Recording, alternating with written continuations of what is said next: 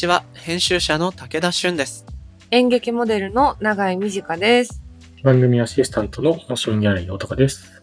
この番組、モーションギャラリークロッシングは、日本最大級のクラウドファンディングサイト、モーションギャラリー上のプロジェクトを紹介しながら、これからの文化と社会の話をゲストと共に掘り下げていく番組です。この番組は、リスナーの皆さんと作るオンラインコミュニティ、もしもし文化センターよりお送りしています。さて、もしクロでは、以前、習慣化を番組のね、特集テーマにしたことから、うん。いや、どうも習慣にいろいろクリエイティブなヒントがあるぞということでみんなに伺って回ってるわけですが、はい。はい、今回のゲスト、川内有夫さんにも習慣をお伺いしてみましたら、こんなお答えをいただきましたので、紹介します。はい。娘を送り出した後は、家を一通り掃除して、コーヒーを入れて飲み、ヨガをするか公園に散歩に行きます。仕事を始めるまでに1時間くらいかかりますが、どれも欠かすと仕事が始められず、忙しい時は困っています。という回答でした。へー。朝掃除はいいね。僕もちょっとやってるよ、最近。わ、すごい。うん。私なんか、朝起きて機嫌悪い時だけやってるわ。なんか、イライラして物片したい時ってあるじゃん。うんうん、あるある。そういう時しかないな。ちょっとね、今年いろいろ、いやもうこれ永遠だけど、今 年とかなんとかって言って永遠なんだけどさ、永遠だね。結局定まんないのね。うん。パッチワークなのよ。いろんな人の習慣を取り入れようと思っては、はいはいはい。なんかコピペした気持ち悪いぐちゃぐちゃみたいなの。うんうんうん。どっか、で最近僕も朝書くことにしてるんだけど、おー、いいね。だけどね、なんか、朝起きてすぐ机向かっても、なんかダメで、多分一回散歩とかに出た方がいいんだよ。はいはい。ちょっとだけでもいいから。え、でもさ、なんか、寒いんだよ。寒いしさ、その、家出る準備しなきゃいけないじゃん。着替えたりさ。そうね。それがな、なんか、マジでパジャマからダイレクト散歩だったら、できんのかな、私も。一手間が非常に重たいんだよね、朝って。そう。で、そこまでしてやりたいかって考えると、やりたいとかじゃないんだよね、もそうなんだよね。う。うん。多分、やりたいとかだと習慣じゃないからね。だよね。歯磨きみたいなことにしないといけないんだよね。うんうん。ね、歯磨きするとさ、目冴えるってさ、なんか知ってる？知ってた？え、嘘知ってた？私さ、昨日さ、なんか急に夫が、なんか夜歯磨いた後に、ねえねえねえ、歯磨きって目が覚めちゃうらしい。嘘でしょ？って、家で二人で騒然としたんだけど。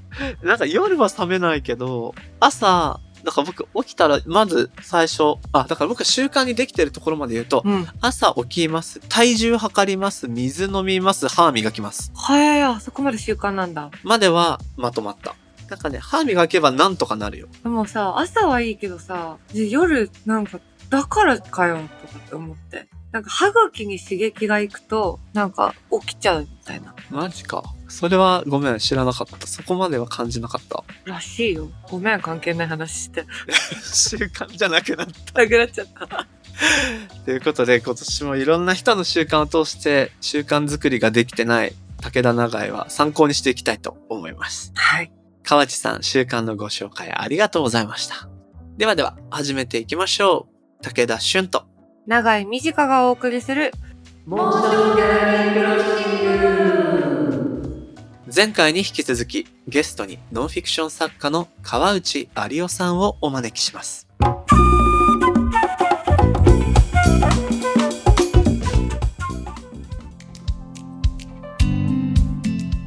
さらに聞いてみたいなと思ったのが、白鳥さんはもともとその20年でしたっけ？その美術鑑賞者として全盲だけれどもいろんなとこに行かれてたということなんですが、今こう一緒に見に行った時に犬がいて頭を見ていますっていうような情報をお伝えしていったっていうのがわかるんですけど、なんて言えばいいのかな白鳥さんはそれを聞いて想像を深めるわけですよね、おそらく。彼の方から何か尋ねてきたりなんていうこともあったりするんですか？この白鳥さんとアートを見に行く時のやりとりをもう少し知ってみたいなと思って。うーん。少しはあるんですけど、そんなに向こうからぐいぐいいろいろ尋ねてくるっていうのはなくって、うんうん。そう、白鳥さんは美術鑑賞者っなんだけど、美術鑑賞者の鑑賞者でもあるって言ったらいいんですかね。ほう、ほう、ほう、ほうん、わかる。美術鑑賞して会話してる人のライブミュージックを彼自身が聴いてるみたいなところがあると思うんですよ。だから、あんまりあれこれ口出してそれもっと知りたいんだけど、みたいな風に言うことはむしろレアで。うんうん。えー、そのなんか、三人の会話を、あの、よく美術館あるじゃないですか。こう、副音声っていうか、あの、聞きながらみたいな。うん。あれやってほしいです。そうですよね。でも、あの、映画はかなり、あの、そこをしっかり捉えていて、えー、はい。あの、どんな会話が出されているのかっていうのを、ある一個の風間幸子さんっていう、あの、木版画技術を使って大きな作品を作ってるアーティストがいて、風間幸子さんの作品の、えっと、ディスリンピック2680か。お前に結構長いシーンなんですよ、そこは。多分10分ぐらいはあるんじゃないかな。おすごく見応えというか、あ一個の作品をどうやって見ていくのか、で、我々は見たのかっていうことを捉えた長いシーンがあって、そこで疑似体験的にはできるってことですね。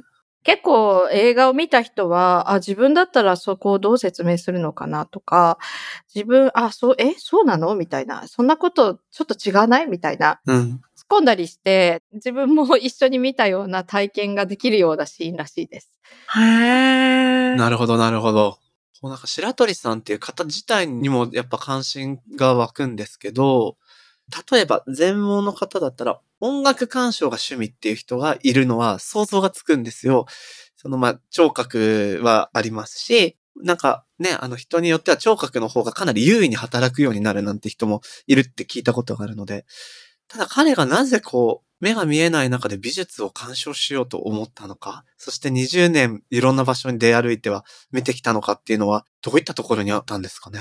そこがね、あの一つの肝なんですよね。実は映画にもとっても、えっ、と、本にとっても、なぜ白鳥健二はそもそも美術館に行ったんだろうっていう。一応、あの、表面的な理由はあるんですよ。表面的っていうか、白鳥さんがいつも言う一つの理由は、彼は初めて大学生の頃に目の見える彼女が美術館今度行きたいな、みたいに言って、お、美術館っていうところにじゃあデートしに行こうみたいになったらしいですよね。で、二人であのダヴィンチの解剖図展っていうのをあの見に行って、で、それがすごい楽しくっで、自分も美術ってそれまで縁がなかったけど、もしかして見れるのかもしれないと思って行き始めたっていうのが、あの、とっかかりなんですよね。はいはい。素敵なお話だなうんうん。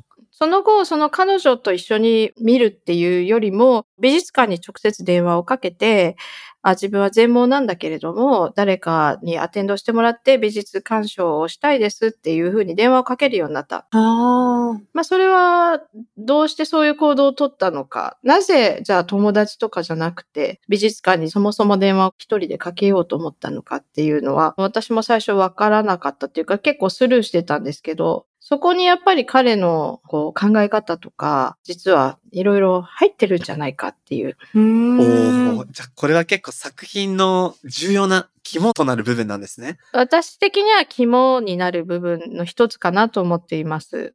なんかそのきっかけっていうのは誰にでももちろんあって、あの日がきっかけだったっていうのはあるんだけど、それをじゃあ深める人と深めない人っていうのはいるわけじゃないですか。その体験を。そうですね。だから、そこにはやっぱりその人なりの何かがたくさん入っていて、で、簡単に説明しきれる部分もあれば、でもしきれない何かっていう、それは一体何なのかみたいなところを、私は途中からこの映画の中で描いていけないかなって思って。それは5本の段階でも迫りたいテーマの一つでもあったんですか？このテーマを深めていこうみたいな風に考えて本を書いていなかったんですよね、全然。変な話。白鳥さんっていう人と出会って2年間ぐらいの体験を描いたものなんですけれども、あんまりそういう事前にこれを書こうとか考えずに本っていうものが書けないかっていう風に考えていたんですよ、むしろ。それは普段の川内さんの執筆の仕方とは違う方法なんです。そうです、そうです。要するに、じゃあ本を書きましょうって言ったら、段落企画があって、段落目次があって、この中にはこういうテーマがあって、みたいに風に決めて書く場合が多いと思うんですよね。で、それに沿って必要な情報を集めたり、取材したり、みたいなことを普通やっていくんですけれども、そうですよね。全然違うアプローチで本が書けないだろうかっていうふうに考えていた時期にちょうど白鳥さんと出会ったんですよね。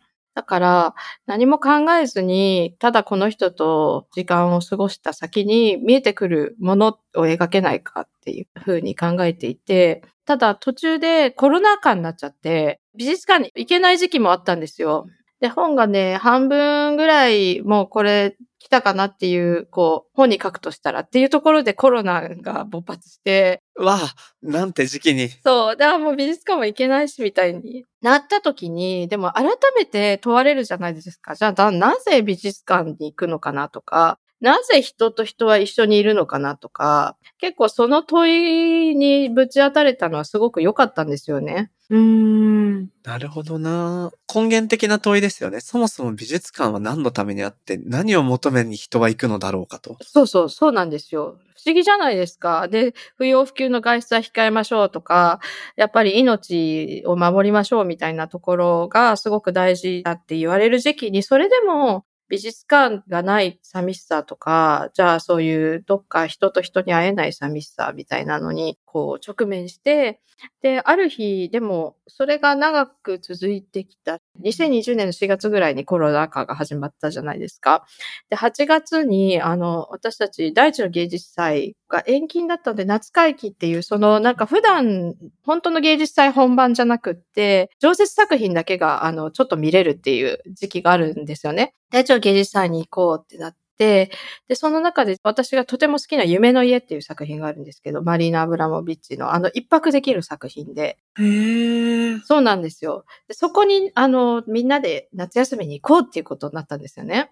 だから、その時、やっぱり、なかなか、なんだろう、美術館はやってない。あ芸術祭も延期になったり、いろいろ行けないところが多いっていう中で、あ、ここはでも行ける。あの、一日一組限定で、そこで一泊過ごして良いって作品なので、ああ、なるほどね。いけるってなった時に、すごい嬉しかったんですよね、本当に。でもこの嬉しさってなんだろうみたいな、むしろ考えるようになって、その頃にちょうど夢の家から映画撮影も始まってるんです、実は。あじゃあ、本と並行しても映画の話っていうのも動いていたってことなんですか？あの、話は動いてなくって、撮影は動いてたんですよね、変な話で。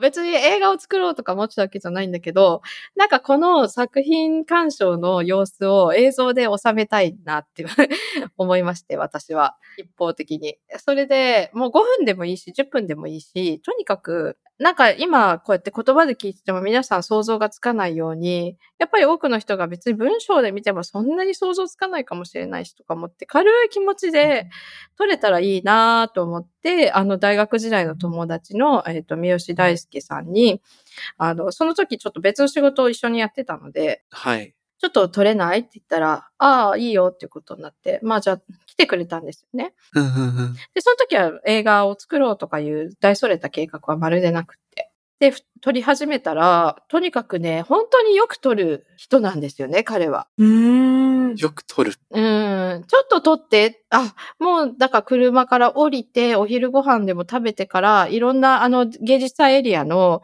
まあ、たえっ、と、ジェームス・サレルの光の館とか、田島製造美術館とか、いろいろ地域にある、やって、見れるものを見ようっていう計画があったんで、あ、ボルタンスキーの最後の教室とか。で、私が撮ってほしって頼んでたのは夢の家だったんですけど、もう他も全部撮ってたんですよ、とにかく。もう回しながら一緒に移動できたんですねあ。そうですね。ずっと多分10時間以上は絶対あると思いますね。あの2日間だけで。はいはいとにかく彼はずっとずっとずっと撮ってて、で、なマイティとかも、え、あんなに撮ってどうするの？な、何かやるの？みたいな。そう。うんうん言って、私がなんか、あ、でも、じゃあ、三好くんがドキュメンタリーでも作ればいいじゃない？みたいな感じで投げやりになんかそんな無責任な発言をしてる場面すらも映ってたりして、それでね、とにかく2日間撮り終えたんですよね。うん。で、映画にしようというのはなく、私は本の方ですごい必死になってて、でも本もちょっと途中暗証に乗り上げて、あ、なんかこの本のもう進め方も終わり方もちょっとわからないっていうか、すごいあの、変わった本なんですよ、とにかく。気象転結とか物語とかドラマとか別にない。うんう。うんん。だから終わり方もわかんないし、この本って一体何なんだろうみたいな、途中からちょっとわからなくなってしまった瞬間があって、で、その時に、ちょうど、降って湧いたように、シアターフォーオールのっていう、あの、サイトが立ち上がって、そこで新しい作品を募集してるっていうことが分かったんですよね。うん。で、あの、妹が、お姉ちゃんたちが新潟で撮ってたその映像をそこで発表すればいいんじゃないみたいにメッセージ、Facebook で来て、おー。うん。え、なんかよくわかんないけど、ちょっと見てみたら、あ、でも確かにいいかもしれないなと思って、その、えっ、と、作品募集に企画書を送ったんですよ。はいうんそしたら採択されまして、おー。なるほど。そういう流れだったんですか。へえ。そうなんです。で、じゃあもう本の方はいいや、一回ストップしちゃえって言って。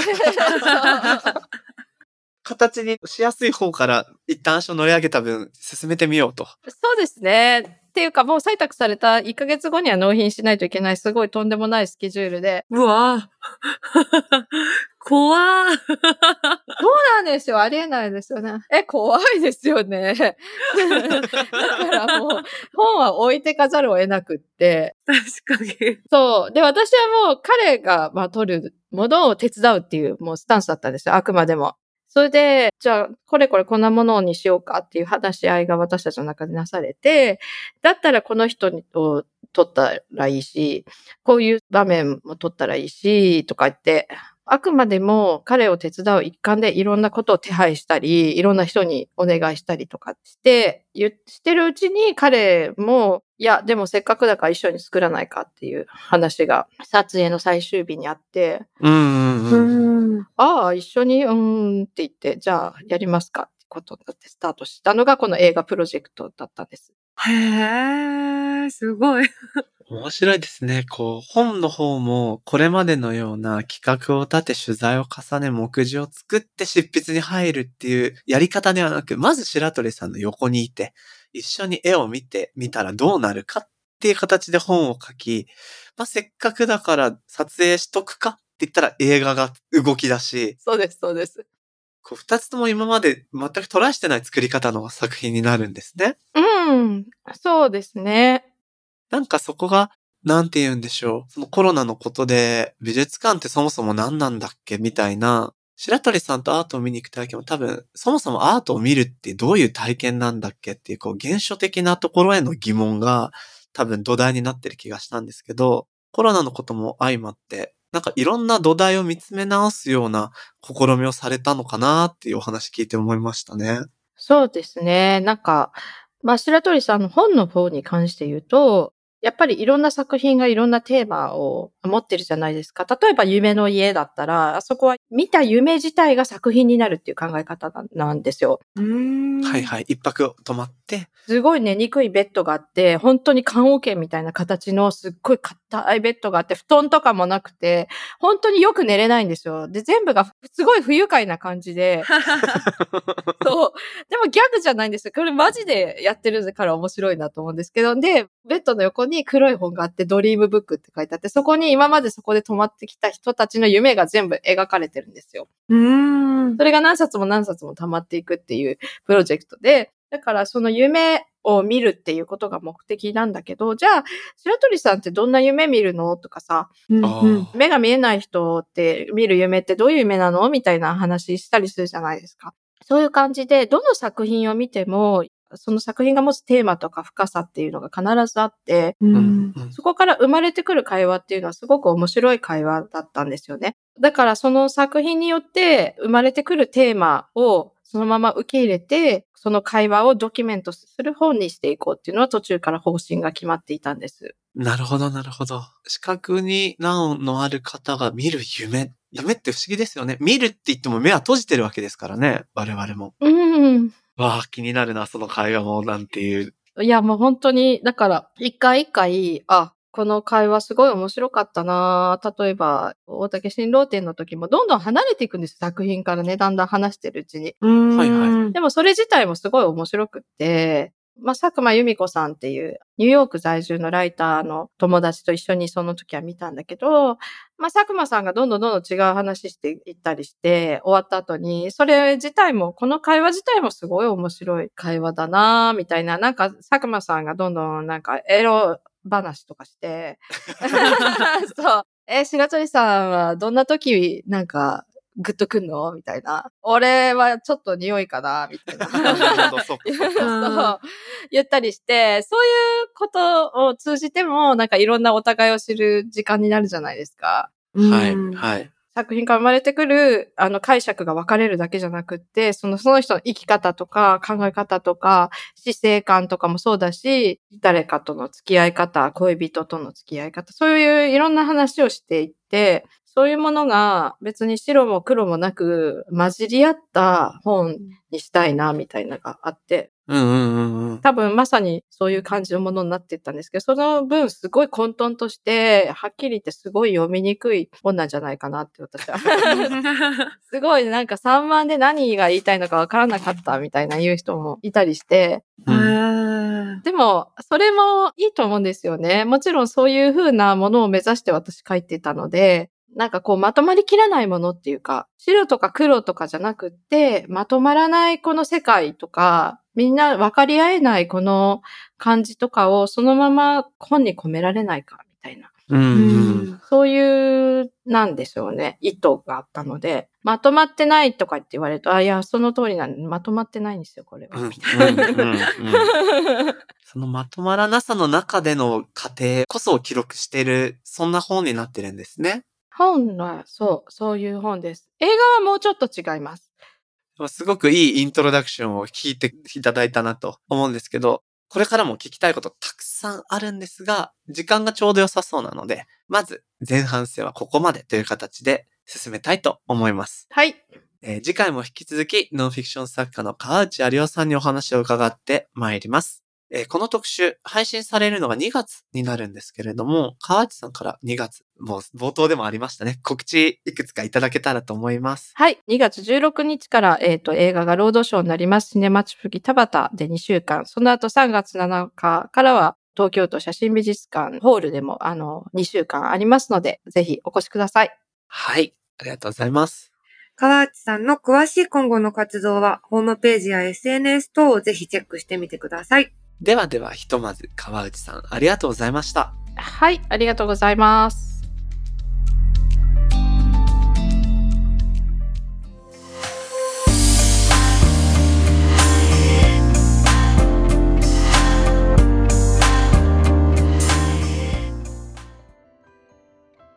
さて、ここからはモーションギャラリーで現在挑戦中のプロジェクトの中から、特に注目してほしいものを紹介するホットプロジェクト。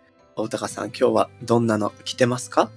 今回は私の見ている世界が全てというタイトルの映画のプロジェクトなのですが、誰かと話したりして、ああ、これはすごく主観的な話になっちゃってたな、みたいな気づきってあったりする気はするんですけど、いかがですか、お二うん。あるな人。なんかね、しみじみしちゃったな。しみじみしちゃうよね。なんかさ、話しながらさ、気づく時もあるじゃん。もうその、直で、あ、なんか、なんか今ちょっと変かも、喋り方、みたいな。はいはいはい。でさ、こう、取り戻そうとするんだけど、そういう時ってさ、なんか全部うまくいかなくて、うん。勝手に土分の中沈んでいくみたいなさ、あるな、あるあるある あ。るよね。なんか言い訳とかフォローを自分でしようとしていること自体がどんどん主観の沼に落ちていくみたいなね。そうそうそうそう。それ。あるし、なんかあとは一方で、うん。今なんか人と話したりウェブ上でコミュニケーション取ってて何かに意見表明する時とかうんうん。結構多くの人がこれは個人的な感想なんですかって枕につけるの増えてる気がしてはいはい。確かに。あのあくまで主観でしかないっていうことを表明しないと意見表明しづらい世界な気もする。そうね。うん。確かに。なんかその注意書きしとかないと不安みたいな。そうそう、主語がでかくなりすぎてるって気にしてる私からちょっと意見を言いますよみたいなエクスキューズがすごい必要な社会になってるような気もするので、この私の見ている世界が全てって気になるタイトル。うん。ありがとうございます。この映画はこれまで数々の映画賞を受賞してきた今注目の左近慶太郎監督による作品です。タイトルに込められているように、えー左近監督が感じてきた他者への想像力を持たない振る舞いへの違和感が作品作りのきっかけとなっているとのことで、まあ、これは一人で生きることが良しとされる今の時代では特に考えさせられる作品になっているのではないかということですね。なるほどなうんこれね。これさ、うん。このキャストのうちのね、熊野義弘さんっていう方が出てるんだけど、うんうん。めっちゃ昔にね、一緒に舞台をやってて、あらま。そうなの。熊野さんだって嬉しくなった。いいね、いいね。あの時の熊野さんだ。そう、元気そうだな。そういうのもいいね。うん。で、なんかね、その他注目ポイントいろいろあって、まずね、この主演女優である森田心さんうん。がこの作品でマドリード国際映画祭主演女優賞を受賞っていうすごい。お話なんですね。うんうん。で、そう、このすごく何か挑戦的なようなタイトル、私の見ている世界が全て。じゃあどんなお話かっていうと、簡単にあらすじを言っとくと、うん。主人公が、まあ、実家を大学進学で飛び出すんですが、卒業後は先輩たちが立ち上げたベンチャー企業で仕事をしてると。うんうん。だけどもなんかこう、手段を選ばないような強い性格から、パワハラ理由に退職に追い込まれちゃって、はあ。じゃあ自分で事業を立ち上げて見返してやるぞって言って資金を工面しようっていうところからお話始まるみたいで、うーん。まあだから自分を、側が強い主人公がどういう風に折り合いつけてったりみたいなところが一つタイトルとも響き合うテーマなのかななんていう風にも思いますね。気になる。気になるよね。見たくなるあらすじですね。で、他にもこの作品面白いポイントがあってね、脚本なんですよ。うん。まあ、監督とか脚本家が作ってくると思うんだけれど、はい。この左近監督がやってらっしゃる映画コミュニティ、あずまやっていうところがあって、ほうほそこのメンバーの人たちと一緒に脚本を、まあ、共同執筆というよりは、えっと、書いてフィードバックをもらって意見をぶつけ合って、それを元に遂行してっていうことをやって作った脚本なんだって。う。へえ。すごい。めちゃくちゃ視点多いじゃんね。そう。だからタイトルとは逆の作りなんだよね。そうなんだ。すごいなそのあたりも見どころかなと思います。うんうん。えー、ここで株式会社東京ニューシネマディレクターの左近慶太郎監督からリスナーの皆さんに向けてメッセージが届いているのでご紹介します。はいこの作品は宣伝のプロである配給会社を介さず自主配給での全国公開を目指しています。映画は観客の皆様の元に届いて初めて完成するものだと考えております。初めてのことも多く困難もつきませんが映画を作るだけでなく届ける部分にも責任を持ってみようと考え決断いたしました。チラシや予告編など公開までに必要なすべての準備を多くの方にご助力いただきながら監督である私自らが先頭に立って日夜準備を進めております。無謀と思える挑戦かもしれませんが一言一句にこだわって作成したプロジェクトページをぜひ一度見に来ていただけたら嬉しいです。とのことで。いやー、この配給自分でやるってあんまりちゃんとどういう労力がかかるかわからないけれども、まあ少なくとも映画館一個一個にね、お願いしていくことにはなるんだろうから大変だろうなーとは思いますし、すごいなそう、あとね、やっぱりね、プロジェクトページ皆さんすごいね、あの、自分たちの思いがどうやったら届くかっていうのをぁうん。いっぱい遂行して書いてると思いますからう、んうん。ぜひね、あの、まず見に来てほしいですね。とても情報も整理されてるし、思いも伝わって読みやすい。そう、あと写真がさ、全部とてもいいよね。ポスター、ビジュアルもかっこいいし。あ、うんそうね。確かに確かに。ね。ぜひ一回プロジェクトページ見に来てみてください。えー、左近監督、どうもメッセージありがとうございました。このプロジェクトは、モーションギャラリーで2月28日まで、ぜひチェックしてみてください。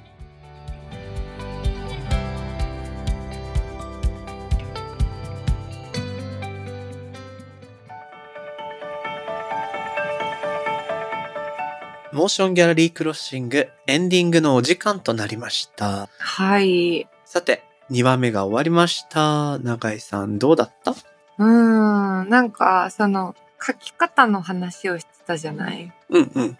それが、こう、まあ、あんまりさ、なんか、ちょっとこのテーマとはずれちゃうけど、人のさ、書き方とかあんまり聞かないから、ああ、はいはい。なんかシンプルにそれが面白かったのと、うんうん。あとなんていうの、こう、人、人のことっていうか、人と自分のさ、こう、な、なんていうの、ことっていうか、うん。ってやっぱこう、ハンドル効かない部分がやっぱあるじゃないその、多分、取材とかもさ、武田さんしてる時とかもそうなのかなって思うんだけど、なんかそれって私全然やったことがないことだから、うんうんうん。なんか、それを踏まえても読みたいなって思った。確かに。なんか、特にノンフィクションの本だとさ、テーマがあって企画書があって、よし、この視点で行こう。じゃあ、取材をしとこう。資料を集めよう。が多分普通だと思うんだけど、うんうん。今回の本では、やられてない。とりあえず、白鳥さんと過ごしてみる。ね。なんか決まってないけど、動画回してみる。うん。そしたらなんか起こった。みたいなのがすごくいいなと思って。いや、一番いい形な感じするよね。もちろんまとめる上での苦労があると思うんだけど、うんうん。一旦形にしてみる。一旦書いてみるって、うん。案外、まあ、前回のエンディングとしてだけど、なんか形と完璧さにこだわりがちな武田長井からすると、そのやり方憧れるけど、やるの怖いみたいなとこあるから、うん。ちょっとね、そのやり方でどんな本になったか、どんな映画になったかっていうのがすごく楽しみになったな。うん。早速読んだ、見てみましょう。ね。さてさて、大高さん、下北駅前シネマ K2 が1周年を迎えたということで、おめでとうございます。ありがとうございます。早い皆様のね。おかげさまであっという間ですね、一周年。本当、うん。このなんか年末にいろいろやられてましたけど、なんかこう、皆さんにお知らせしたりするようなことってありますか？やっぱ一年やってきて、まあいろいろ、あの、新しいこともそろそろできるかな、みたいなタイミングにも差し掛かったので、うん12月の年末の、それこそクリスマスイブですね。12月24日に、あオールナイト上映を初めてやりました。すごい日にやりましたね。すごい。そう、結構いろいろやることも大変、なんかいろんな許可取りとかあるんですけど、うん。なんとか。そうなんだ。で、流したのが、我々の開館の時から上映してた、あの、浜口竜介監督のハッピーアワーで、長いこれからね。をうんね、4ちょうどいい時間だからちょうどいいし、クリ週スマスイブに見る内容じゃないのに見るっていうのもあって、いろんなカップル崩壊していくのを一人で、オールナイトみんなで見ようですって、すごい埋まりました、おかげさまで。ああいいね、なうんん、か。ほぼ満席で。すごいすごい。い。うんなので下北っぽいね。あっぽいですよね。うん下北の夜の街だからそういうのちょっとしていきたいなっていうのは今年、うんうん。まあ2月は今度あの、ロマンポルノナウっていう、あの、最近ロマンポルノリブートがあったと思うんですけど、これはい2回目の、ちょうど去年やったロマンポルノ 3, 3本同時上映、えー、見に行2って。月みたい。にやったりします。オールナイト。オールナイト。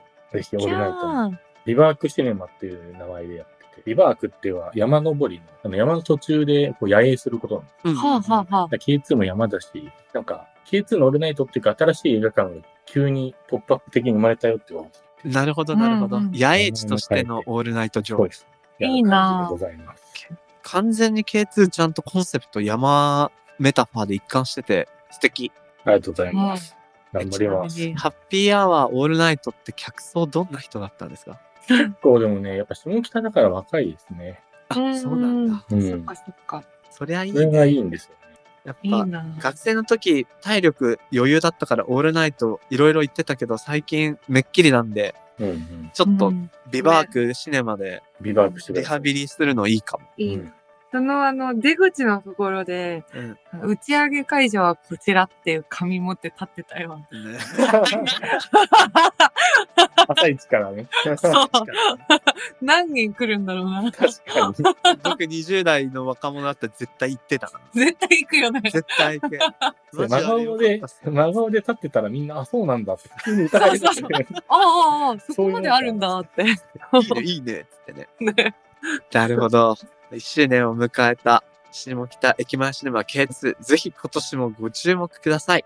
この番組のハッシュタグは、シャープもし黒。そして、アップルポッドキャストのコメントでもご意見ご感想お待ちしています。また、番組のオンラインコミュニティ、もしもし文化センター。こちらでは会員限定 SNS にて、通称もしもしーずって呼んでるリスナー会員の皆さんと番組の感想やトピックについてシェアしてます。僕と永井さんによるスピンオフトークのほか、限定グッズ、会員証ステッカー、毎月のミートアップなど用意してます。もしもし文化センターへは番組概要欄、下に貼ってある URL からアクセスできるので、ぜひご参加お待ちしてます。ということで、はい。次回も引き続きゲストには川内有夫さんをお迎えして特集アートの見方をお送りします。それでは今回のモーションギャラリークロッシングはここまで。お相手は武田俊と。長井美佳でした。また次回お会いしましょう。バイババイバーイ。